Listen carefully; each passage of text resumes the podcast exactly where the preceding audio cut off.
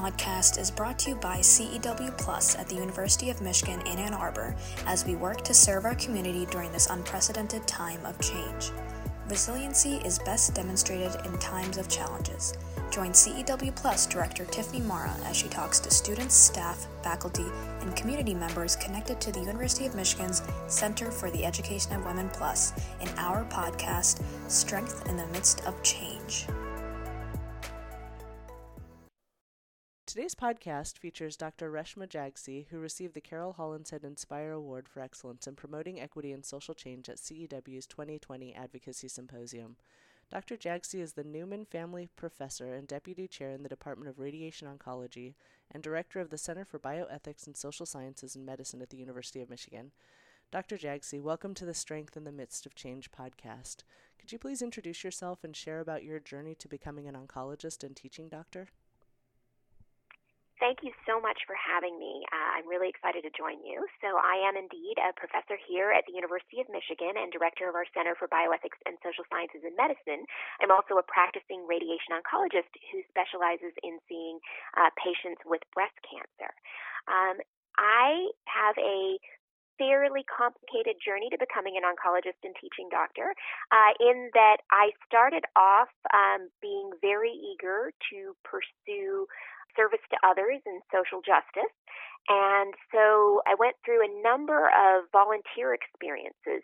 My very first volunteer experience actually was in high school. Every summer I volunteered at the VA hospital.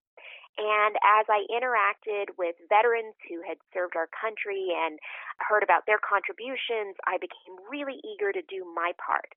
And so when I got to college, the first thing I did was begin volunteering at Greater Boston Legal Services, which was specifically in the division that focused on preventing eviction, basically preventing homelessness, and worked with the clients and the lawyers in that public interest law firm and really enjoyed that work. And then later in college, I began teaching in the Boston Public Schools I taught civics, and then during medical school, I actually taught reproductive health and was very committed to what teachers can do to promote social change and really found all of those volunteer experiences to be so rewarding. But I kept thinking back to the relationships that I had seen between the veterans and their physicians in those summers at the VA hospital in high school. And I decided that there really was no single profession that I would enjoy more than that of practicing medicine. Although I also recognize that I would want to do something more than practicing in the clinic alone, that I would want to translate those efforts into something broader that affected society. And that's what led me ultimately to a practice in academic medicine where I get to teach, I get to encourage those who have broad interests in promoting social justice to achieve what they envision. And oncology has been such a special subspecialty for me because I am the sort who likes to know everything about the area that I'm practicing. And so it's hard to do that as a generalist. It's much easier to do that as a specialist. And so being focused on breast cancer specifically has allowed me to see and draw inspiration from the strengths of my patients and the challenges that they've faced to try to develop interventions, both clinical treatments and social supports that can help future patients have a somewhat more straightforward journey to survivorship. So it's been just a really wonderful career. Excellent. Based on what you've said, it seems like a natural fit then for you to become the director of the Center for Bioethics and Social Sciences and Medicine. What drove you to take that position? That's a great question. So, when I arrived here, there were two separate centers. There was a Center for Behavioral and Decision Sciences in Medicine, and there was a program in bioethics, and they were separate. And they were joined together a few years after I arrived. And I was one of the few physicians who was actually part of both of those groups. Both of those groups included not just MDs, but also PhDs and lawyers and individuals with other forms of training who were interested in issues at the intersection of medical practice and clinical care and society. And I really enjoyed working with both of those groups of scholars. And so once the center became merged and they ultimately looked for a director, it was a natural opportunity for me to take on this wonderful role the Center for Bioethics and Social Sciences and Medicine is a center within the medical school, but we actually have members from schools across the university. We bring people together with shared interests in both serving the medical school in terms of its teaching, in terms of its research activities, in terms of its clinical care. Of course, we were very active during COVID 19.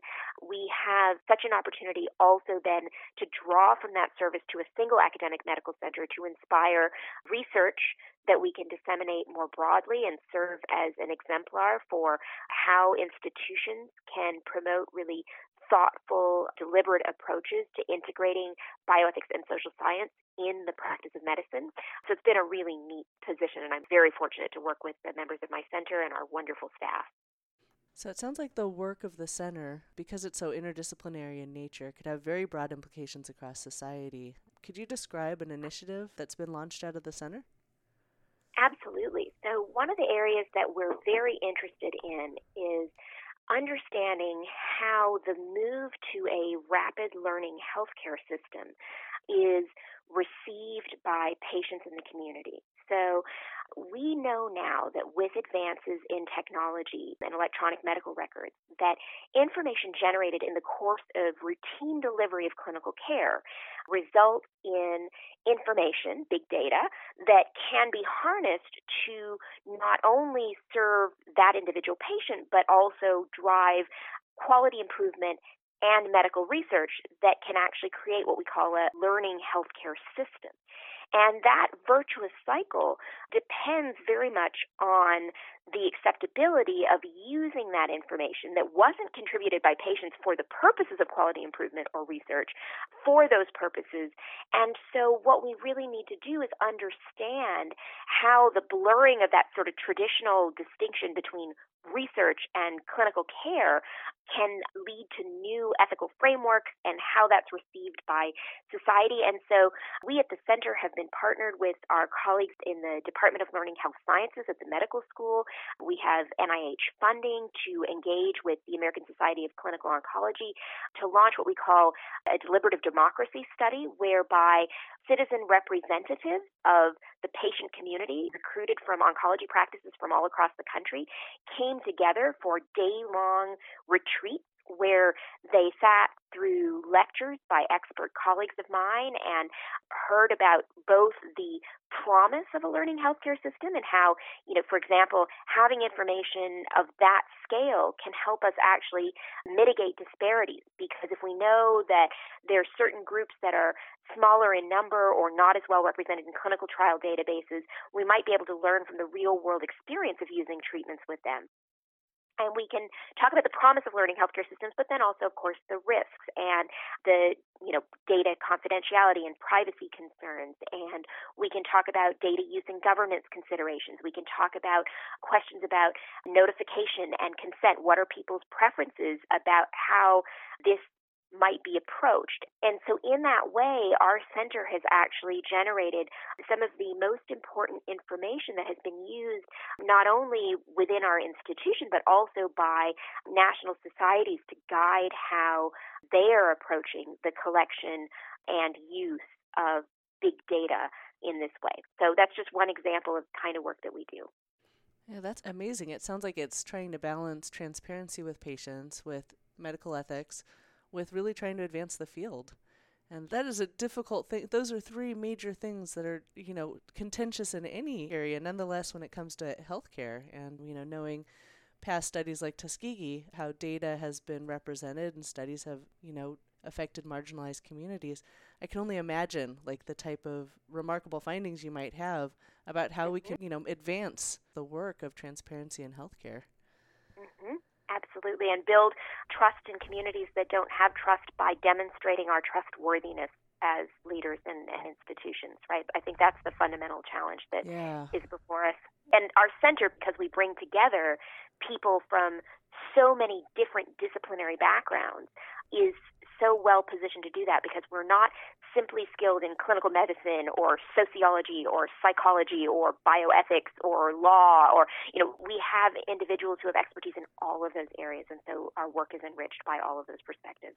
Yeah so how do you build trust? How do you kind of represent and undo harm from the past among communities? Like that seems like an impossible mission yeah, and I think it's through community engagement, right? And uh-huh. so that is why when the American Society of Clinical Oncology charged its ethics committee that I happened to lead at the time um, with focusing on this particular subject, my response was, well, we as the ethics committee or even my center of a bunch of experts is not going to be able to answer this question. What we have to do is reach out to the communities themselves and mm-hmm. to make sure that we get diverse representative voices in the room and then we do careful qualitative analysis of what they tell us from their lived experiences to guide us in how we can best serve them. Mm-hmm. And then demonstrating our trustworthiness that way by hearing the voices and respecting them, um, and then letting that guide the work moving forward. Exactly, exactly. Yeah. yeah, that's amazing. That in itself is something I'm sure you're proud of. But when you look back over your career, is there a particular time point that stands out that you're particularly proud of? Yeah, I mean, I think the the time point that stands out the most is actually the current time point. You know, ever since the disruptions of the COVID pandemic, which really, I mean, it transformed the world for all of us overnight, right? And within academic medicine, we went from you know, delivering clinical care and teaching and doing research in person to literally having our laboratories shuttered, having our research staff at home, having clinical care delivered virtually, communicating really complex and difficult um, diagnoses and treatment plans over a screen or in person with a mask covering more than 50% of the face that we had previously used to communicate nonverbally with our patients, you know, important reassurance and, you know, emotional support instead of having students and residents within our proximity. You know, we had uh, students and residents all of a sudden sometimes, you know, performing their duties in a different room or in a different building from us. And so that was incredibly challenging. And of course, a large number of ethical dilemmas arose, right? How do we prioritize across all of the research studies we have open when all of a sudden we really can't accomplish everything that we could before? How do we communicate about scarcity of resources and how do we prioritize certain treatments or patients? How do we address issues of supporting our patients when we have these very strict visitor policies so many changes that occurred almost overnight. And our center was really, I think, integral both within our institution's response to serve our community and also as an exemplar for other institutions with our members being leaders in a number of ethics committees, different professional societies, writing about these issues in the peer reviewed literature, rapidly disseminating things like we had a postdoctoral fellow in our center who created a COVID communication guide for patients with cancer, giving specific language for the types of communication challenges that were arising in the first few months of the pandemic. All of those interventions make me extremely proud of what our center has done in this unprecedented, incredibly challenging time that we're living through right now. Yeah, how did you grapple with the uncertainty throughout COVID? I mean, you just described a whole lot of ethical dilemmas, and then on top of that was the uncertainty about COVID itself, about responses, about vaccines. Did that play a role at all in your work? The uncertainty has been so challenging, and it has also taken a toll on the wellness of those on the front lines, those who are most directly exposed not just to the virus, but to the human suffering that it has caused. And that uncertainty has magnified the trauma of this experience. Uh, and I think, you know, even now, there is so much uncertainty about where things will go from here. But finally, we do have hope.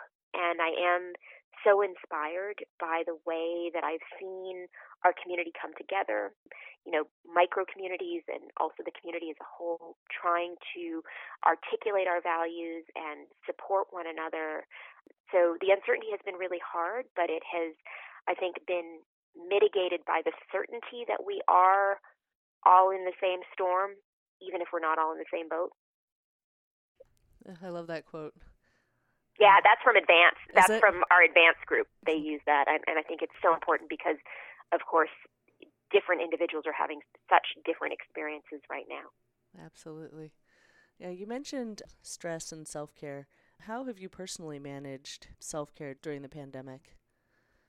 Yeah, so for the first time, I know this is going to sound really naive to your audience. For the first time, I discovered the importance of mindfulness and mindfulness techniques. It's really not something I was familiar with. So I'm very grateful actually to the CEW Plus for having introduced me to the importance of mindfulness. And I've actually learned to meditate again probably sounds really naive to have learned to meditate only in the past year but i did and you know the flexibility of some of the scheduling that has occurred has actually allowed me some opportunities to engage in self care that I never was able to before. So the fact that I'm not flying to a different city or country every week to attend academic conferences or give talks has actually allowed me to be home and to be present and to be mindful and to go for walks with my husband through the mm-hmm. neighborhood and you know i think that some of the forced being outdoors has been very good for me because I'm kind of an indoorsy gal, and um, the pandemic has forced me to have my social interactions outside, and I've discovered nature. So, so that's been very good. Yeah. You know, I'm hearing a lot of conversations about the positive things that we've learned throughout the pandemic. You mentioned the flexibility of scheduling and how it's allowed you to do meditation, to go on walks. What are other practices that you think would be great for people to continue beyond the pandemic? Yeah, I think that it's very important to recognize that the flexibility that I described is a privilege, and not everyone benefited from flexibility. And mm-hmm. so, you know, yes, I've had the opportunity to engage in meditation and mindfulness because I'm not on an airplane now. But many people, and we know disproportionately so women, also saw an incredible increase in other responsibilities that, that mm-hmm. they might have previously been able to rely on others to provide, to outsource, you know, caregiving of family and other responsibilities that really ate up any time and the flexibility just was mm-hmm. dwarfed by the increase in responsibilities and you know many people lost their jobs altogether again women more so than anyone without that necessarily really bouncing back. And so i think we have to be very aware that although there's been a silver lining for some of those of us with privilege that has not been felt by everyone.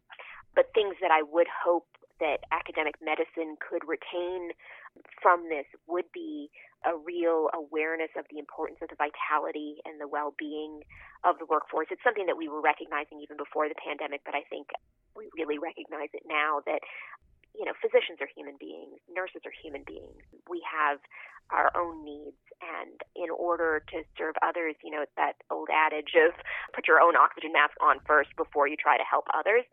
You know, in think the traditional culture of medicine, we have been taught to put our needs last, to focus on the patient, to focus on others, to power through. And I think that it's important for us to be kind, particularly to those who are new joining our profession, to permit them to put on their own oxygen masks and to find ways of doing that to facilitate that, you know, to have some flexibility and not just flexibility, but actual manageable workloads that would permit exercise and sleep and mindfulness and engagement with family and all of those other things that are so important as part of the human experience. Yeah. Final question here. It relates to your last point about students in medicine of I mean, what advice do you have for students setting out to pursue a role in medicine? Yeah, so it has never been clearer what a tremendous impact the medical profession can have than during this pandemic, right? And so, you know, I think a lot of younger people are being inspired to consider a career in medicine, which is really wonderful because there really is nothing like it. As I said, I, you know, went through a bunch of volunteer experiences and kept coming back to that relationship between physicians and patients. And the thing that I think I've learned um, in my career is that you know, I was taught when I was a doctoral student in social policy that, you know, medicine is a privileged profession that has outsized influence on society, that we can be leaders in addressing challenges that seem like they're coming from outside of medicine, but that nevertheless affect health. Those social determinants of health, those are all in our lane, so to speak, right? This is our lane. Social policy is our lane because in the end, medical care influences only a small part of human health. And social policy influences so much more about that WHO definition of health, right? A, mm-hmm. a, state of complete physical, mental, and social well being. And what's wonderful about medicine is that you get to have those incredibly satisfying relationships with individual human beings as their physician. And you get to inhabit a profession that has a voice to advocate for the changes that we need to promote health more broadly. I just can't think of a better profession, and I'm so excited that so many young people are, are thinking about joining it. Excellent. Dr. Jagsi, I'm so honored to have gotten to speak to you today. Thank you so much for your time and for sharing your wisdom with us today. Thank you. My pleasure. Thank you so much.